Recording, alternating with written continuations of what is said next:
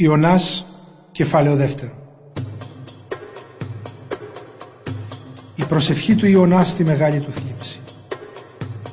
Στο μεταξύ ο Κύριος πρόσταξε ένα μεγάλο ψάρι και κατάπιε τον Ιωνά. Και έμεινε ο Ιωνάς μες στην κοιλιά του ψαριού τρία μερόνυχτα. Από εκεί προσευχήθηκε στον Κύριο το Θεό του με αυτά τα λόγια.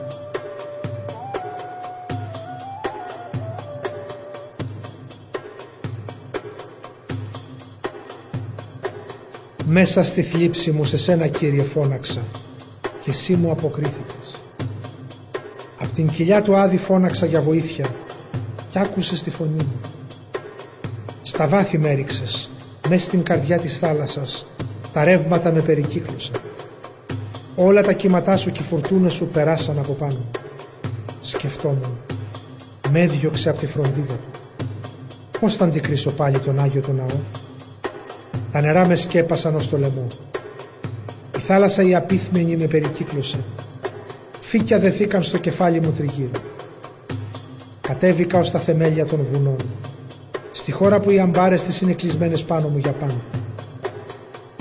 Εσύ όμως Κύριε Θεέ μου, ζωντανό με έβγαλες από το λάκκο. Την ώρα που ένιωσα να σβήνω θυμήθηκα εσένα Κύριε.